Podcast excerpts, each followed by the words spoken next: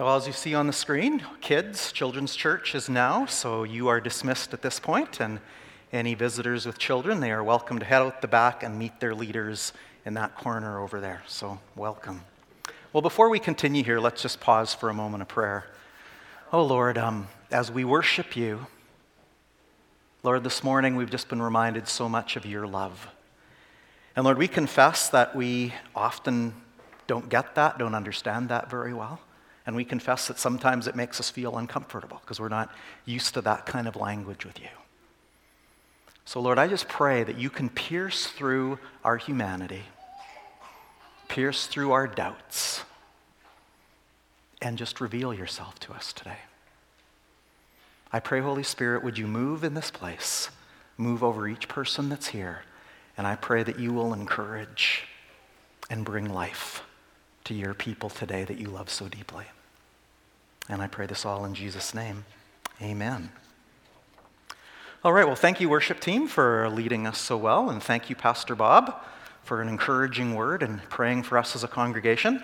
Uh, my name is Don Fraze, and I serve here as the transitional pastor. And uh, that wonderful smiling man that you see up here most weeks, Pastor Darren, he and the youth group and a lot of the youth leaders are at a baptism at another church this morning. One of one of the people who attends the youth group doesn't attend here on Sundays, but is getting baptized, and they all wanted to support her today. So that's where they are today. Well, I have the privilege of continuing our series in the book of Revelation, and specifically on chapters 2 and 3, where we are talking about the churches of Revelation. Now, today we come to church number 6, so we're almost done. And you know, most of these places none of you have ever heard of, and so I'm really excited for you this week because finally we're at a city that you've heard of. So are you ready? The city of brotherly love, Philadelphia. So let's talk about Philadelphia. How many of you are devastated that the Phillies lost to the Cheaters? Oh, come on. I know some of you are. Now, the other thing I wondered are there really any Flyers fans anymore? Uh, no, no one's admitting it. I know there's Eagles fans. Any Eagles fans out there? Okay, this is not a Philadelphia loving city, but maybe you love Philadelphia cream cheese. I don't know, but that is good stuff, right? And I think that there's like, Philadelphia must be a spiritual city because there's probably angels floating around on clouds, eating Philly on yummy pastries and bagels. And yeah, so aren't you excited that you finally know the city that we're going to talk about this week? Well, most of you are going, What are you talking about, Don? We are not talking about Philadelphia, USA. Okay, you're right. But the name Philadelphia does come from ancient Greece, or the area that is now modern day Turkey, which was a part of all of Greek culture in the Greek world of that time.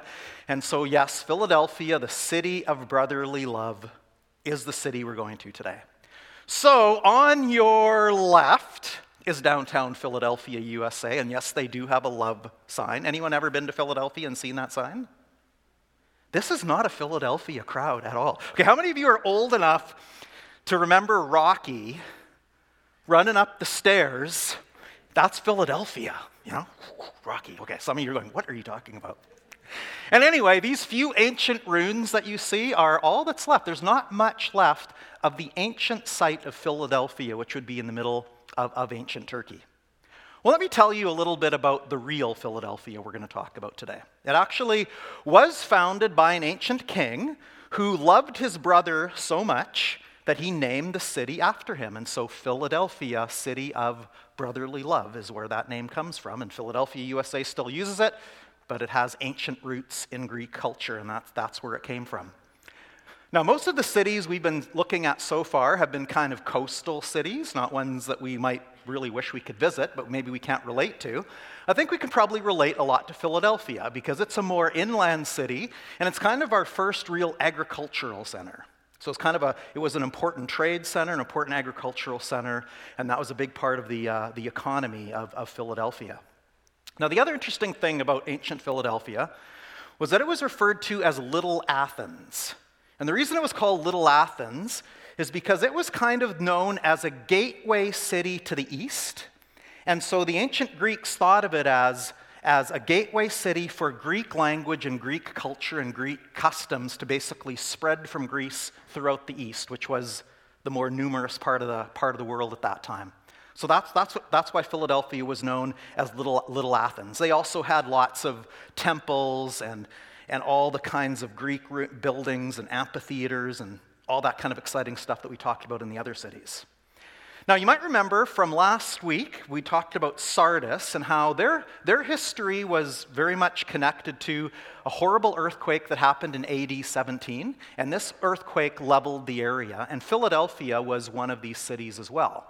But, but Philadelphia was rebuilt by a Roman emperor that put a ton of money into Philadelphia. And so they ended up naming the city after that emperor. And yet, after a while, another emperor came along, and then the name got changed back. The point is, and keep this in mind for later, Philadelphia had many name changes over its history. And so that whole idea of identity and names and what their names were was a part of how they thought of their city. But they were very, very proud of their city and even this status of being kind of like Little Athens, the eastern gateway city of Greek culture. And, and remember that, that for later as well. Now, the other unique thing about the church, the church now in Philadelphia is that this church is called the faithful church. And we've been hearing about all of these churches that have been compromising and struggling and falling into sin and falling away from God. And yet, Philadelphia is the church that receives the most praise and no criticism. They're a tough act to follow. They're called the faithful church. Now, how many of you, when you were young, in your school days found report card day stressful? you laugh, I did.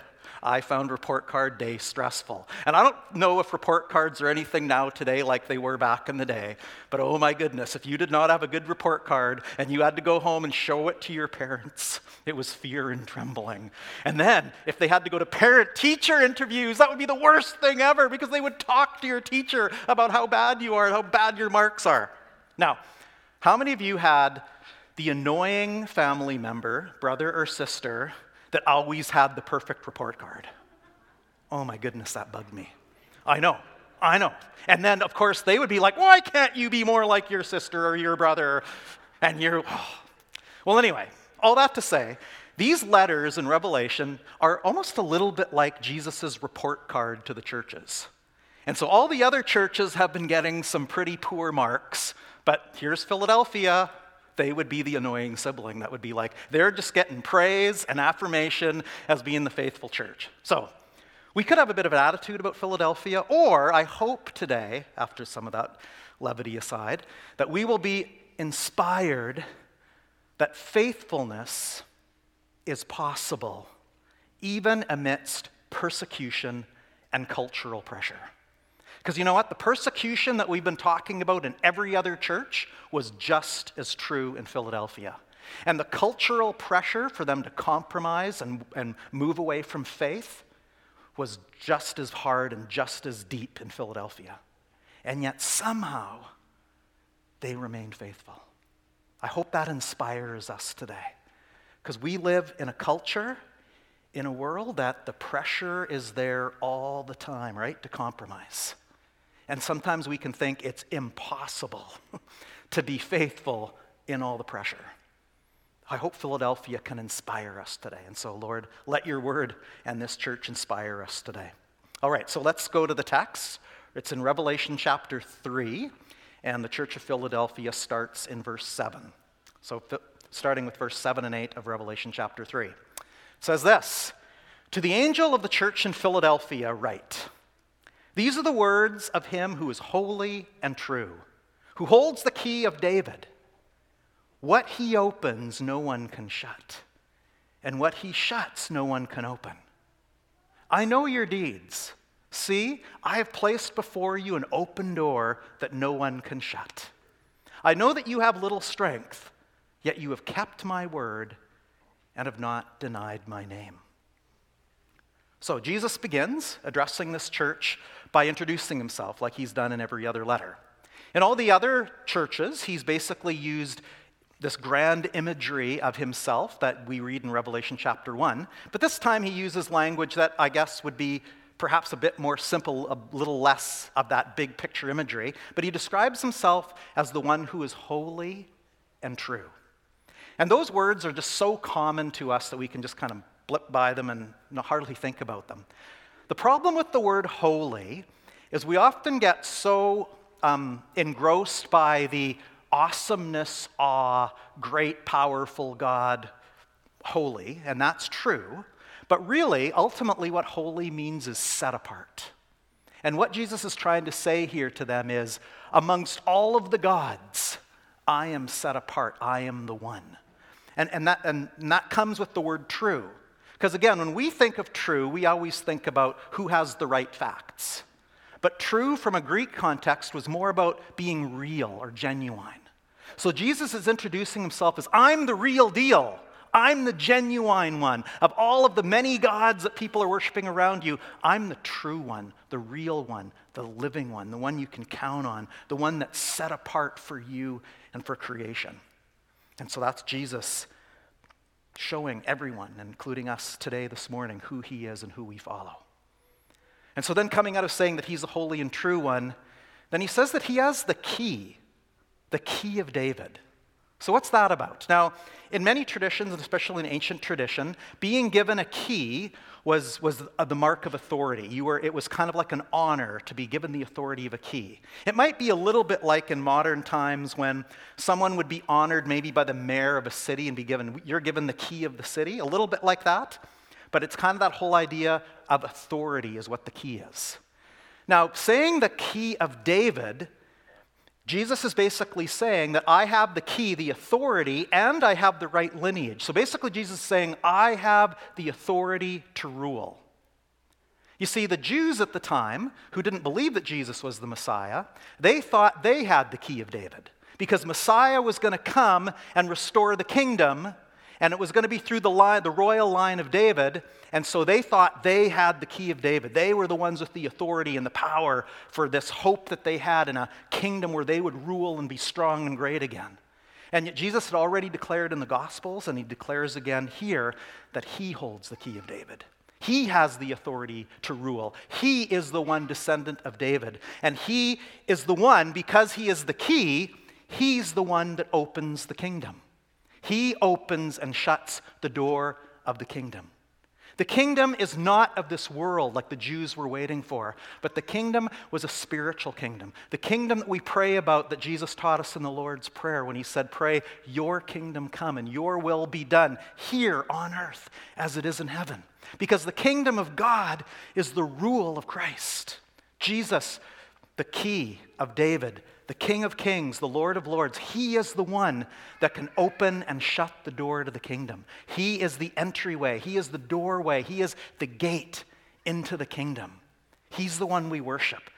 He's showing them that, that He, amidst their Jewish beliefs, as well as living in empire and living in a place where the emperor would want to be seen as God, to be seen as a savior of the world. The emperor used titles like King of Kings and Lord of Lords. And Jesus is saying, no, that is not the true, the real, the genuine, the holy, set apart one that holds the key of David to the kingdom of God. That is Jesus, the one we worship. So to be in awe of him. So, Jesus, the, the key of David.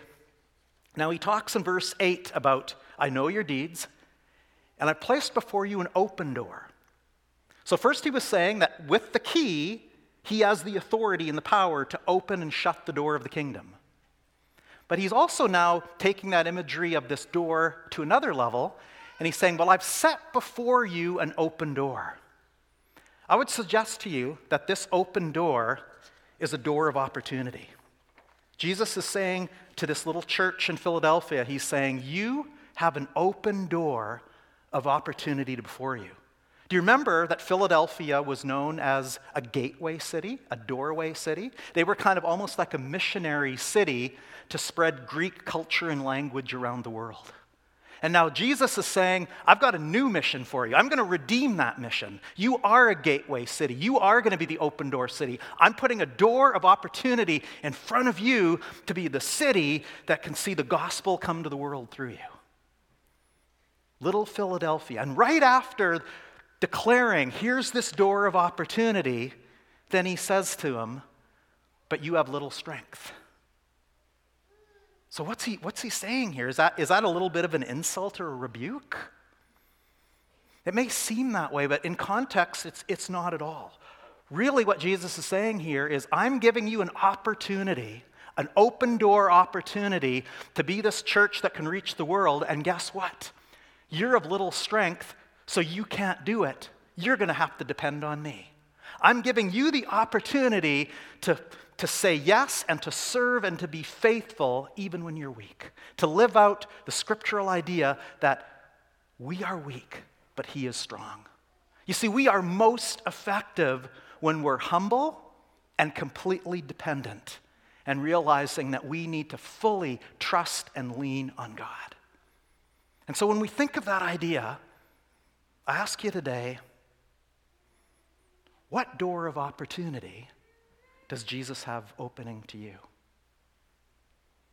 What door of opportunity might Jesus be opening to us here at Bridgeway Community Church? What's our first response? Usually, I'm not worthy. I'm of little strength. You know that, Jesus. Don't call me. Don't ask me. No opportunity for me. I'm a nobody. I'm not very gifted. I'm of little strength. And Jesus is going, absolutely true. Absolutely true. But you know what? Jesus doesn't call the qualified, he calls the faithful. That's what this little church demonstrates for us. They were of little strength, and yet Jesus is saying, I want to open for you a door of opportunity. Will you trust me and walk through it? What's your door of opportunity today? Are you using little strength as an excuse or as an opportunity to depend on the one who can gift you and empower you and use you to walk through that door? What an incredible uh, promise and gift that Jesus wants to give to us.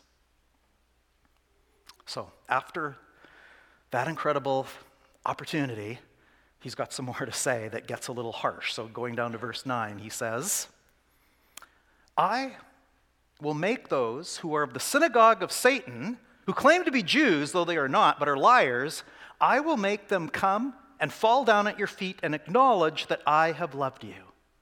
Since you have kept my command to endure patiently, I will also keep you from the hour of trial that is going to come on the whole world to test the inhabitants of the earth. So, after this wonderful promise and this wonderful idea of the open door of opportunity, then it's like, whoa, harsh turn to this harsh language of calling the Jewish population of that city the synagogue of Satan. Liars. So, why is Jesus' words so harsh to the Jews of the city. Now, Philadelphia, like a lot of the cities of, of that Greek area at the time, had a, lot of, had a lot of Jewish people, a lot of Jewish population. Philadelphia would have had a prominent synagogue and, and Jewish population. And there was lots of tension between the Jews and the Christians. Now, the weird part is, is that at that time, a majority of the Christians were still of Jewish, they, were Jew, they would have identified as Jewish and Christian. The fight was over. Is Jesus really the Messiah, or is Jesus a false Messiah, and they're still waiting for the true Messiah? Was where the big conflict came from. And that would have been key here as to why Jesus' words are so harsh. The other thing that is probably coming out here, if you read in Romans chapter 2, the author of Romans talks about the idea of being a true Jew or a fake Jew. And basically, what they're saying is if you are Jewish just by your outward actions, by going through all the rituals and ceremonies, being circumcised, following the law, showing up at all the festivals, doing all the outward actions, if that's what makes you Jewish, you're a fraud. If you are going to truly be a true Jew, according to the author of Romans, it's because your heart's been transformed by the power of God and that you actually live out your faith in truth and integrity. And so the harsh language of liars is you guys, you, you Jewish community in Philadelphia, you're all doing all the outward things. You all look good and act good, and you smell and you look and you dress like you're Jews, but your hearts are dark. And that's why he has such harsh words for them. Probably the conflict between the Christian and Jews meant that many of the Christians were kicked out of the synagogue because of the controversy over is Jesus the Messiah or not. And you might remember from a few weeks back that um, the Roman Empire had a deal with the Jewish people that because they were a monotheistic faith, they were given the freedom to not have to participate in emperor worship. And because many Christians were also Jewish, for a long time, the Christians were included with the Jews in that protection. But what started to happen in the conflict was that some of the Jews started to actually rat out the Christians to the authorities and say, they're not really Jews, they're not a part of us. You need, you need to convict them and prosecute them for not participating in emperor worship. And it got really, really ugly. So, if you want to know why harsh language and what's going on, that was pretty ugly with this whole thing. That was all of the milieu of what's going on. And you got to remember again that a lot of these people would have been interconnected very closely, maybe even be relatives. You might even have family members ratting out other family members because of how deeply rooted these conflicts became. So that's why the harsh language. And yet, what does Jesus say about that? He says, I'm going to go to those people, those liars, and I'm going to make them fall down at your feet and acknowledge that I have loved you. That's pretty amazing, isn't it? Now, as I meditated on this, th- this was a tough one. And I'll tell you why. As I was meditating on this idea, what I sensed the Holy Spirit saying to me was, Don, what do you love more? Being vindicated or knowing that I love you? And I was like, whoa. Don't we just love being vindicated? Don't you just love it when someone goes, Yep, you were right. I was wrong. Yep, the way you think is right. The way I think was wrong. Oh, yeah, you were misunderstood, but no, we all know you're right now. And you feel, don't we feel so good when we're vindicated? Now, Jesus is vindicating these people. So, yeah, they're, they're getting that very, very truthfully. And yet we can read that and I think almost miss the greater miracle, the greater statement here that Jesus Christ, God's own Son, is saying to this little group of people in this little church, I'm going to let them know that I've loved you. I love you. Does that impact our hearts more than the excitement or the whatever we get inside from vindication? Just something I had to check my heart for encourage you to listen to the Spirit as He speaks to you on that. Now, the second part in, ver- in verse 10, he's talking about their faithfulness and saying, You've kept my commands, you've endured patiently. And now I'm going to keep you from the hour of trial that's going to come in the whole world to test the inhabitants of the earth. Now, because this is such a broad statement, this is sometimes felt to be futuristic and end times ish. And really, though, it's talking about the coming persecution that was going to come through the Roman Empire, which was going to be horrid. There was horrid times of persecution coming to the church at this time. Jesus had already told other churches to expect it. What's difficult about this is, is Jesus is saying to them, I'm going to keep you, keep you from the hour of trial.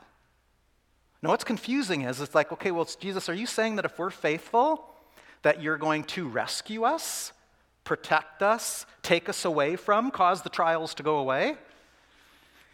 Doesn't seem like he's saying that because you know what? The persecution and the trials came. Nothing could stop the fact that persecution and trials were going to come. So, what does Jesus mean by keeping them? I think what he meant was if you're faithful and you endure, my presence is with you. My power is with you. My strength to help you endure and bear the burden that's ahead is with you. So that's a wonderful promise, but also a little bit tough for us because I think we'd rather live with the theology of if we're faithful to God, He'll come along and take the problems away.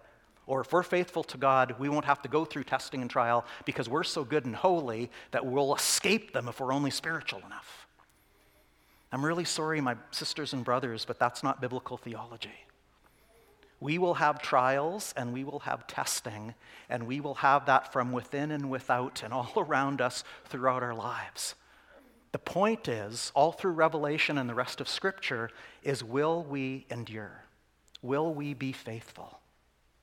You see, when we pray in the Lord's Prayer, lead me not into temptation, we kind of get mixed up there because we're thinking about being tempted Whereas the Greek word there is really lead me not into trials, lead me not into times of tribulation or trial that could shipwreck my faith.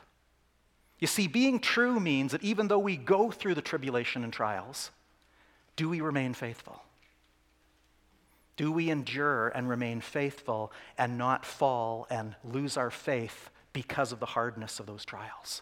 That's really what we're praying when we say, Lead me not into temptation. Lead me not, Jesus, into times of trials that could shipwreck my faith. Give me strength and the peace of your presence to be able to endure and faithfully walk through them and come out the other side, knowing you, believing you, stronger in you, and the recipient of these promises.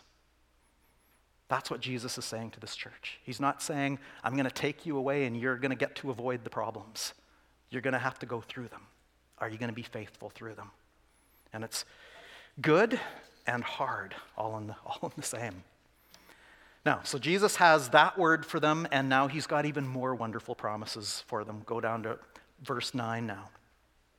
Or, sorry, Revelation 3 now, verse 11. Jesus says, I'm coming soon. Hold on to what you have so that no one will take your crown. The one who is victorious, I will make a pillar in the temple of my God. Never again will they leave it. I will write on them the name of my God and the name of the city of my God, the New Jerusalem, which is coming down out of heaven from God. And I will also write on them my new name. Whoever has ears, let them hear what the Spirit says to the churches. So Jesus starts this part out by saying, I'm coming soon. Now, this messes us up right away because if 2,000 years ago Jesus was saying, I'm coming soon, and 2,000 years has gone by, hmm, that can sound like, how do we explain that? Well, here's what we misunderstand. The understanding isn't soon in the sense of how we think of it in terms of a short period of time. The understanding of soon here is really more like quickly unexpectedly. When you least expect it, I will come. That's really what the meaning is behind this. Is Jesus, it's kind of like the thief in the night idea we talked the other time. When you least expect it at the right time, Jesus is going to come. So be ready, be prepared. That's, that's the word here. He's saying, hold on to what you have so that no one will take your crown. Remember, the crown was that, was that wreath looking thing that the Greeks wore when they would win a race at the Olympic Games or a competition. You would get one of those crowns for being the victor. And Jesus is saying, run the race of your life and, and be, that, be that victorious, enduring one. Win that race and keep your crown because I'm coming soon. I'm coming quickly. Be ready. That, that's the picture here to them. And then he talks about this, this whole image of your pillars. He's saying, I'm going to make you a pillar in my house, in the temple of my God. Hmm. What do you think about being a pillar? Now, imagery in Scripture has um, the kingdom of God or the church actually being like a living temple, like a, a building built with living pieces. And all of us are like a stone or a piece of that, of that huge kingdom or that huge temple of God. That's why we're called living stones. So the, the idea is of all of us as people together, the people of God being this living temple of God. So, what he's saying to these Christians in Philadelphia that are patiently enduring through trial and hardship, who haven't, who haven't fallen away, they've kept faithful, he's saying, you know what? You're going to be pillars in that temple. I don't know if it's so much the idea of pillars being the strength of the building, could be that. I wonder how much of it is about staying power. Because those pillars, as it talks about in there, they, they cannot be moved. They are so foundational. Just wondering, you know, you probably heard the expression, oh, those people, they're, they're the pillars of the church. Heard that before? And I think when people say that, what they basically mean is they're, they're key leaders or key influencers or key deep spiritual people, that they're pillars in the church. They're kind of holding us all up. And, and that's a really wonderful thing to say of some people. But let me ask you, my brothers and sisters of Bridgeway Community Church, do you want to be a pillar? I know, you're of little strength, right? Yeah, me too. You're a pillar in this church. Now, what's the promise to these pillars? Did you notice all the times that Jesus talked about writing the name of God, writing the name of the kingdom, the New Jerusalem, and then writing his name? Do you know what Jesus is basically saying by that? He's saying, I love you and I know you and I believe in you and I am so incredibly overwhelmed by your faithfulness that I'm going to declare to you that I'm not only going to sign myself on you once, I'm going to sign myself on you twice, I'm going to sign myself on you three times because I want my Father and the enemy and the world to know that you're mine. I'm writing God's name, my name, and the name of the kingdom, the New Jerusalem, on you. Because that's how much I love you. That's how much I believe in you. That's how much I want to mark you. Do you want to be a pillar? Yeah. Being a pillar is staying power because of the faithfulness of God. It's not because you're amazing and you're oh so strong or oh so gifted or oh so spiritual. It's because before the Father, before Jesus, you can say, Yes, I am of little strength. But Jesus, I want to be faithful to you. And if you have an open door for me, by your power, by your strength, give me the courage to walk through it. that door of opportunity and be that pillar in my church, in my church body. And let me just be overwhelmed with your love and affirmation of me that your signing me three times to say, I believe in you, I'm for you, I'm your God, I mark you. That's the word to the Church of Philadelphia, and I hope and pray that that's the word to Bridgeway Community Church. That you can believe that you're Jesus would think of you that way and want this church to be that kind of a church. So, as we move into a time of response, let me just remind you of a couple of the questions I, I asked through our, through our teaching time. And I ask the Holy Spirit, not the words of Don, to speak to us. And so listen to the Spirit and allow Him to speak to you as we respond to God's word today. So I guess the main question I've been asking today is what's the door of opportunity?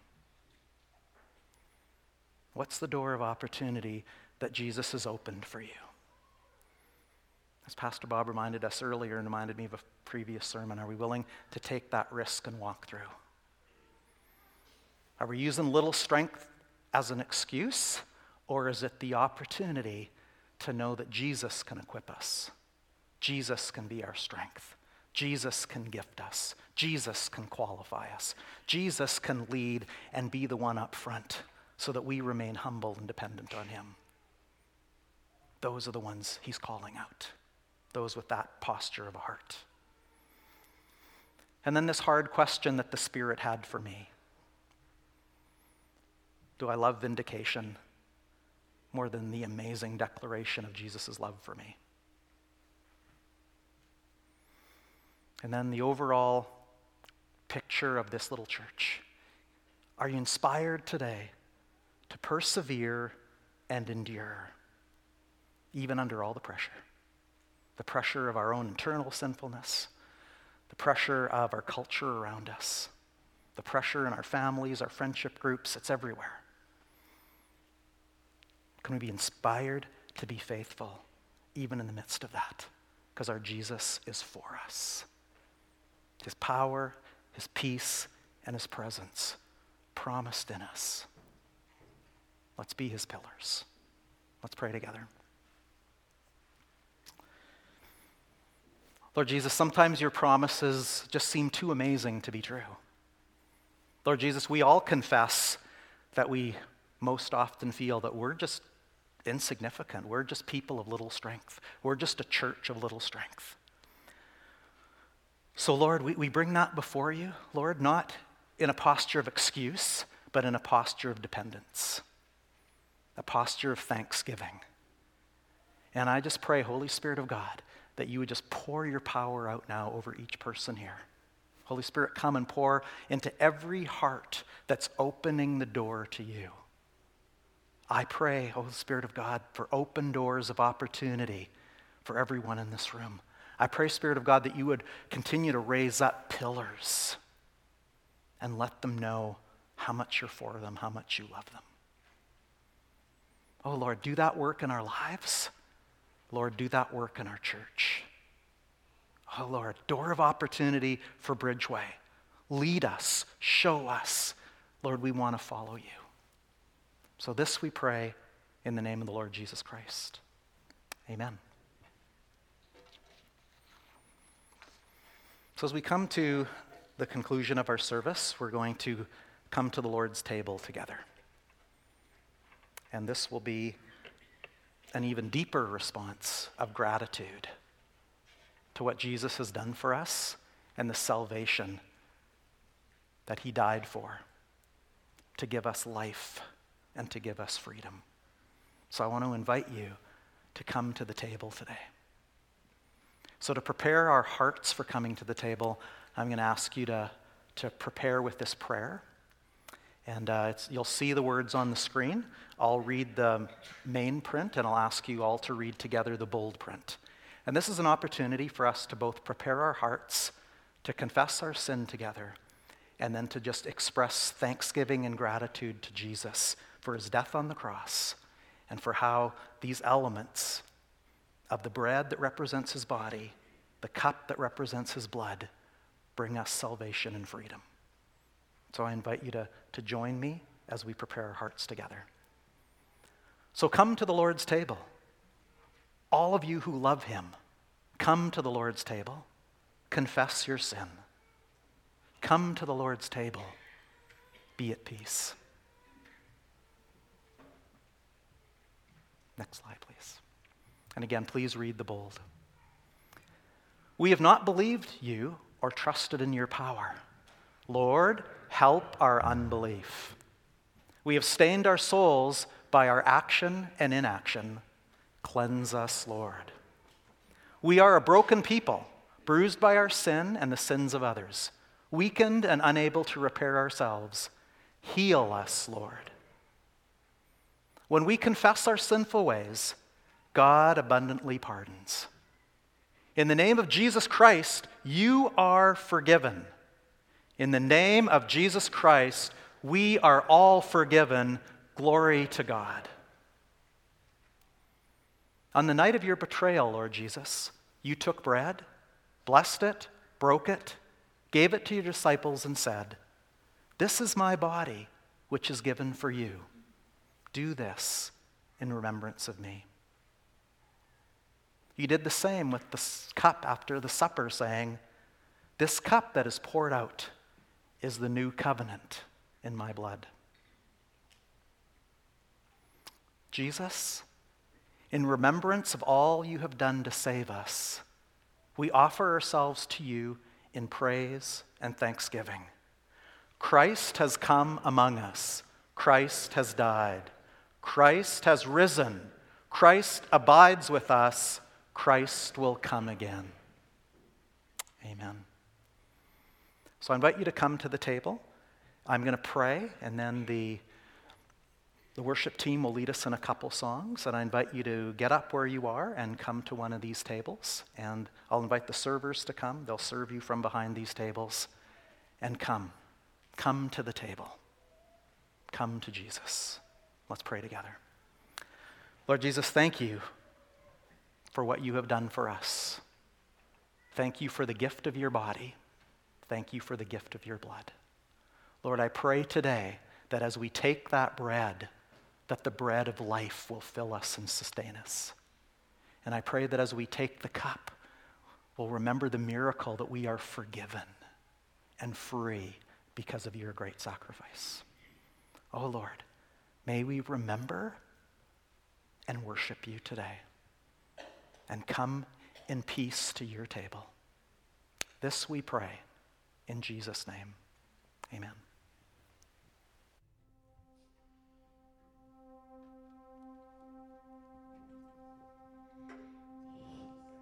As well, if you would rather not come forward, and for personal reasons, no problem, someone will come and be happy to come and serve you. So just indicate so. But please come.